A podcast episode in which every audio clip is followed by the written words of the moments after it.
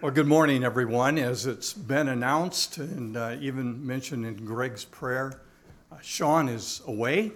He's in eastern North Carolina, specifically Wilmington, North Carolina, this morning, where he was invited to preach. And they're also going to spend some time uh, as a family vacationing in East North Carolina. So, knowing that, I planted a bug in Gigi's ear, for Mitch knows what I'm talking about, to try to eat some East Carolina style barbecue while they're there. Good stuff. About a week and a half ago, while camping with three other brothers, there was a consensus among us that if the situation and the demands that Americans faced in 1941 through 1945, if those situations were present today, that the public response would not be anywhere near the quality of the response that was made by that generation. In thinking about that, I personally concluded that one of the key ingredients that would bring about such a unfavorable generational response is the diminishing of a key characteristic in our society the reduction of loyalty.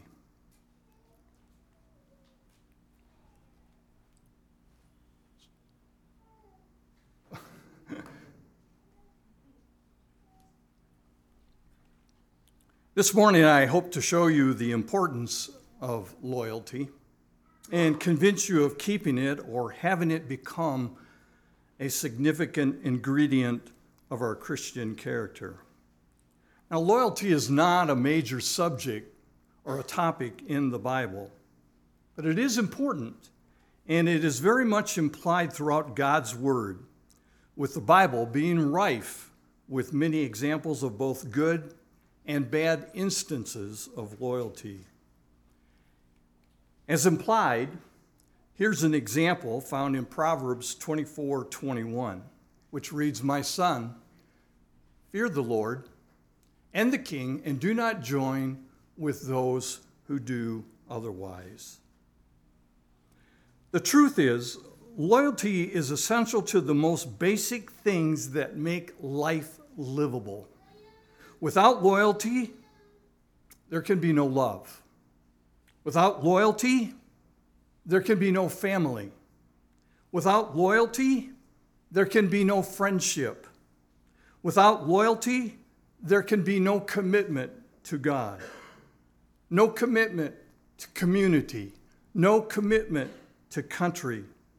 And without these things, there can be no society. Loyalty was once highly valued and in vogue. Ancient Greeks basically felt loyalty was the defining character of a hero. But since those times, there's been a climate change when it comes to loyalty. In the course of modern day life, loyalty seems to be missing in action. Everywhere one can look, we see not loyalty, but disloyalty. Tabloid magazines fly off the shelves when friends and boyfriends and girlfriends share details of relationships that at one time would have been assumed to be private. And books, books airing someone's dirty laundry, top the bestseller lists. Loyalty is now seen as old fashioned, it's out of fashion and it's viewed as a character flaw. However, no matter what you feel about the significance of loyalty, loyalty is the cornerstone of stability in all relationships. The world of business today is feeling the loyalty and the disloyalty crunch. Companies lose half their customers, half their customers within five years and on average, half of their employees within four years. Downsizing has become the prevalent means of re engineering corporations and companies. Employees who have been loyal for years and even de- decades are told that their company can no longer be loyal to them because it's not economic, economically feasible to retain them. And many employees become disloyal when they even fail to show up for work. But customer loyalty is one of the key indicators of business success that every CEO knows has a significant impact on the bottom line. Researchers estimate that today it costs five times, five times as much to acquire a new customer as it does to retain a current one. If you're not fully convinced, consider this. For technology, it is Apple. For search engines, it is Google. For social networking, it is Facebook. For airlines, it is Delta. And I apologize, Greg and Claudia. For online retailers, it is Amazon. For quick service restaurants, it is Chick restaurants. What am I talking about? I'm talking about the brands that we feel most loyalty towards these days. These companies have the highest customer retention rates in their respective industries. But loyalty is not only crucial for business, it is central. It is central to healthy friendships, to marriages, militaries, international relationships between nations, interstate commerce, and personal peace. Treaties signed between nations are only as good as the loyalty that those nations give to the treaties that they have signed. Only being loyal to one's word make contracts viable. Only being loyal to your convictions will help you sleep well at night.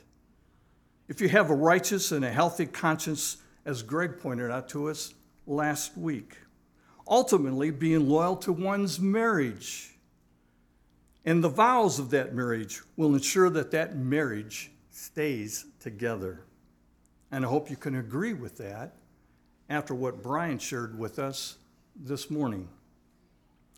Every area of life, every area of life that deals with relationships, interpersonal and international, depends a great deal on loyalty.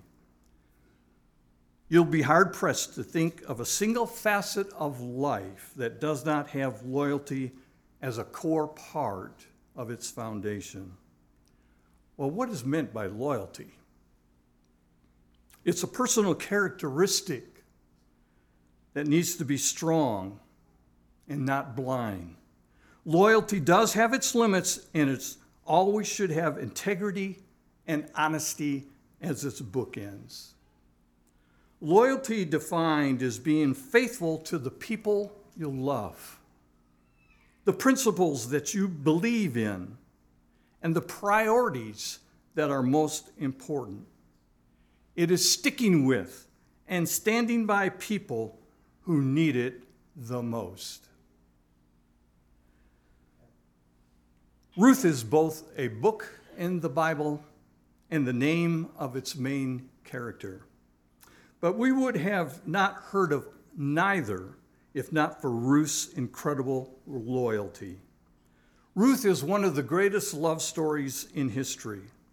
What comes as an even greater shock is that the whole story begins with and is built around the loyalty of a daughter in law to her mother in law. You know, if you think about it, the book of Ruth is basically a pamphlet.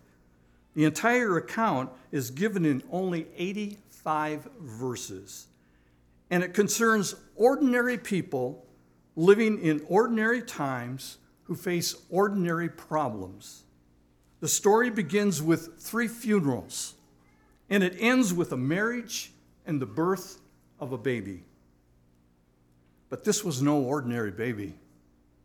The story takes you from the agony of defeat to the thrill of victory, and it should make you appreciate your family your friends, your future, and your faith more than ever. Two Israelites, Elimelech and his wife Naomi, and their two sons, Mahlon and Chilion, lived in Bethlehem when a great famine and most likely a significant economic depression occurred. Food and money most likely ran out, so Elimelech decides to take his family to the country of Moab. And soon after, Elimelech dies, and his two sons marry two Moabite women, Orpah and Ruth. And after about 10 years, both sons die. And now Naomi is left without a husband or her sons. In this period in culture, this is not a good situation. No way could three women, particularly widows with no children and no close relatives, hope to survive for a long time in a time of scarcity and the need to perform hard manual labor. Naomi, this precious mother in law, proves to be as much a mother as a mother in law, and when she tells Orpah and Ruth what they need to do. She has heard from her relatives back home that life is better in Bethlehem, and she intends to go back. But it would be bad, if not perhaps dangerous, for two Moabite women to go to a country where they're not even welcome. Naomi knows that they'll have a better chance of meeting a man, perhaps remarrying, and maybe even having children in Moab, plus they will be with or near the friends and the family that they have grown up with. Well, Orpah, she takes her up on the offer and she hightails it back home. But Ruth, she digs in her heels. She says to her mother in law words that have become the greatest statements and definitions of loyalty ever written. The entire rest of the story hinges on what Ruth said. And here's what she said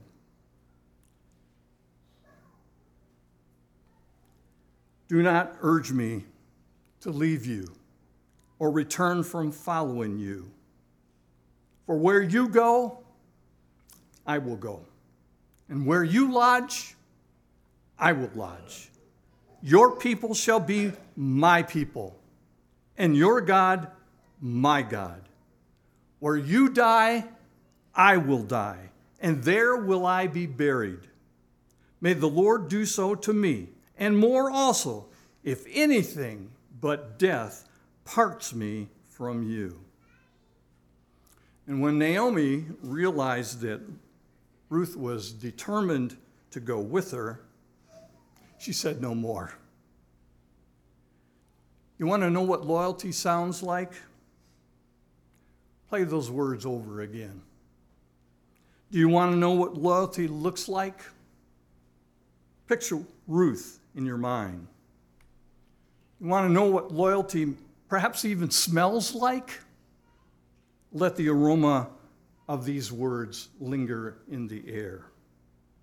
In that powerful statement, Ruth tells us four ways that anyone can manifest loyalty in their lives. First is to be loyal to your family. Ruth's loyalty began where the seed of loyalty is planted, fertilized, and grown, and that is in the family. But Ruth replied, don't urge me to leave you or to turn back from you. Where you go, I will go, and where you stay, I will stay. Those words had the potential to cost Ruth more than she could know.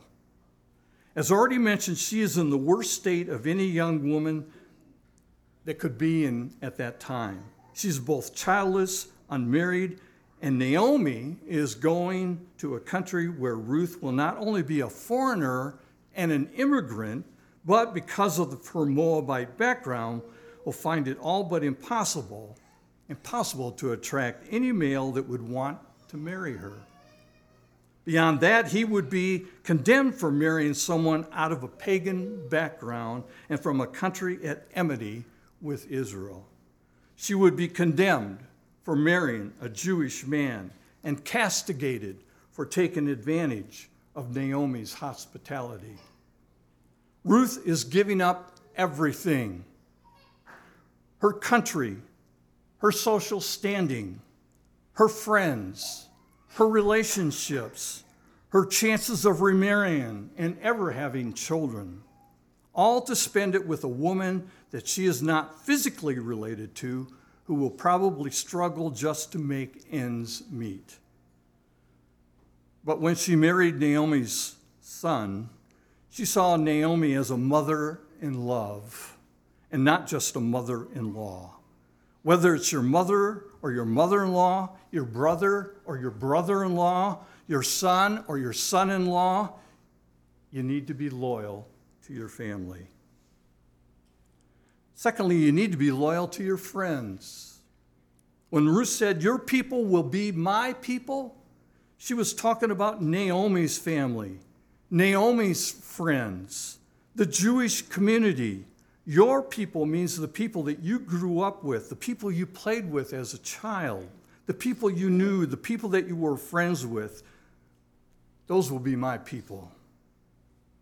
Ruth wasn't just a daughter in law to Naomi, she was her forever friend.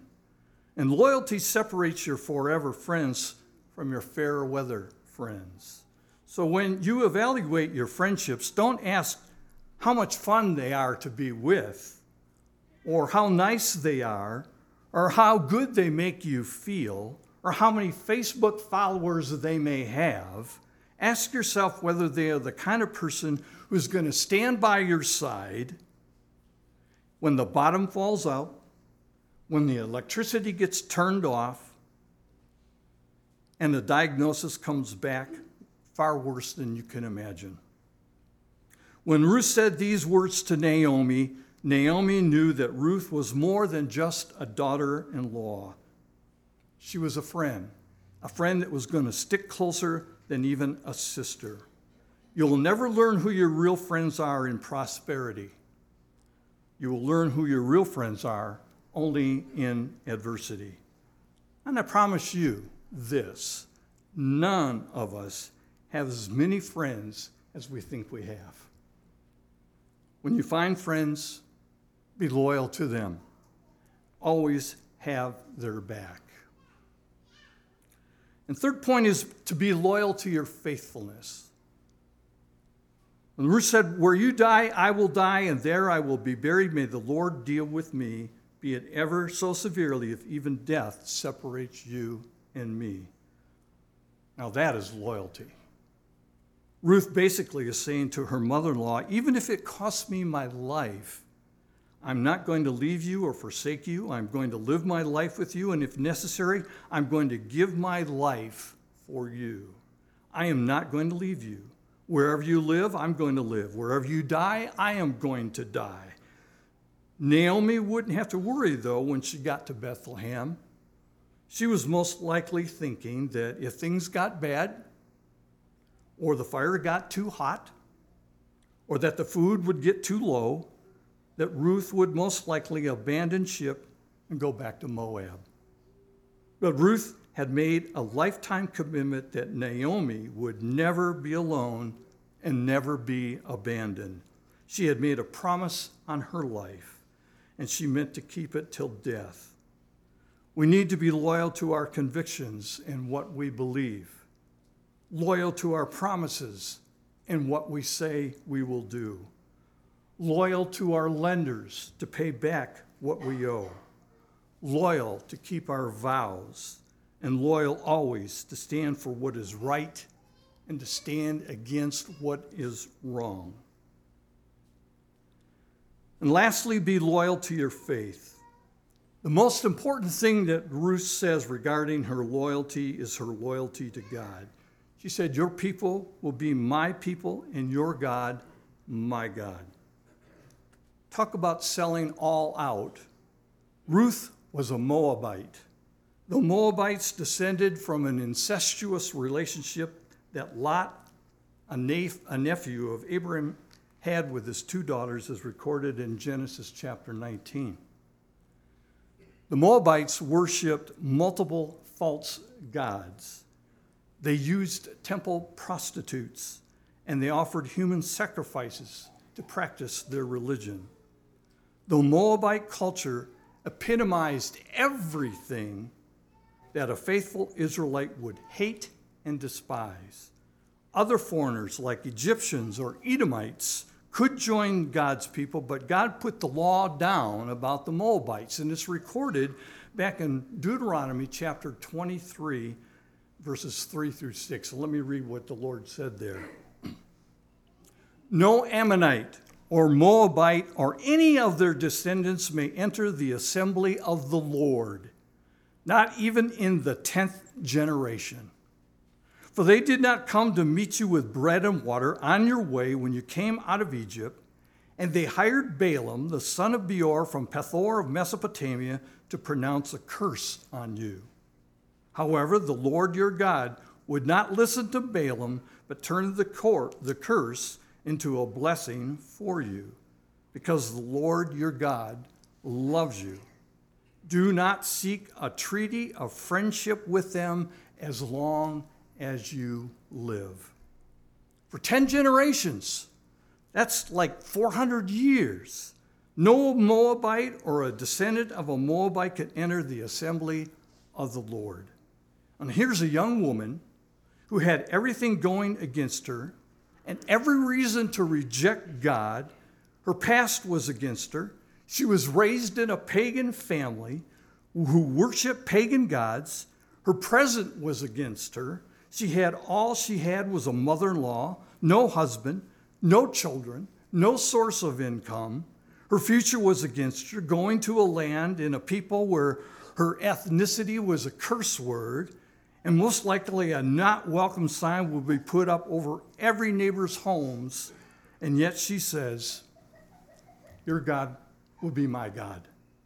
Her life had been radically changed by the God of Abraham, Isaac, and Jacob and she had turned away from every other false God that she had ever known and put everything on the line to worship the one true God. It's one of the most courageous confessions of faith you will find in the entire Bible. She left her blood relatives, but now she's a part of a new family. Not a flesh family, but a spiritual family. Not a physical family, but a forever family. Ruth had come to know the God of Naomi. She had forsaken the false gods of the Moabites and given her heart to the true God of the Israelites. Her mother in law of faith was more family to her than her mother of flesh. The only family that lives forever is the family of faith. As much as you may love your family, and as much as I love mine, the greatest family in the world that you will ever be a part of is this family, the family of faith. Well, God honored Ruth's loyalty. She does marry a wonderful man. She has a child in a culture that places far more value on sons than daughters. And she wins the respect of the Bethlehem women who say to Naomi about Ruth in chapter 4 for your daughter in law, who loves you and who is better to you than seven sons, has given him birth. The greatest blessing of all was that the son that she bore, who she named Obed, became the grandfather of David, who became the ancestor of Jesus. And because of her loyalty, God used her to bear a son and thus change the history of the world. Our God is a loyal God. Our God will never leave us or forsake us. We owe it to Him to be loyal to Him, to be loyal to His church in worship, and loyal to Him in our service. When we needed a Savior to die, Jesus said, like a loyal friend, I'll be there. Now, as His church needs us to serve and to worship Him, let's say, with our presence and our passion, I'll be there. Loyal to a fault. You can define loyalty easier than you can find loyalty. Why? Because loyalty demands that we determine daily three important aspects. First, loyalty demands that we be candid. Loyalty is not blind. Loyalty and honesty are joined at the hip. Your true, most loyal friends will always tell the truth.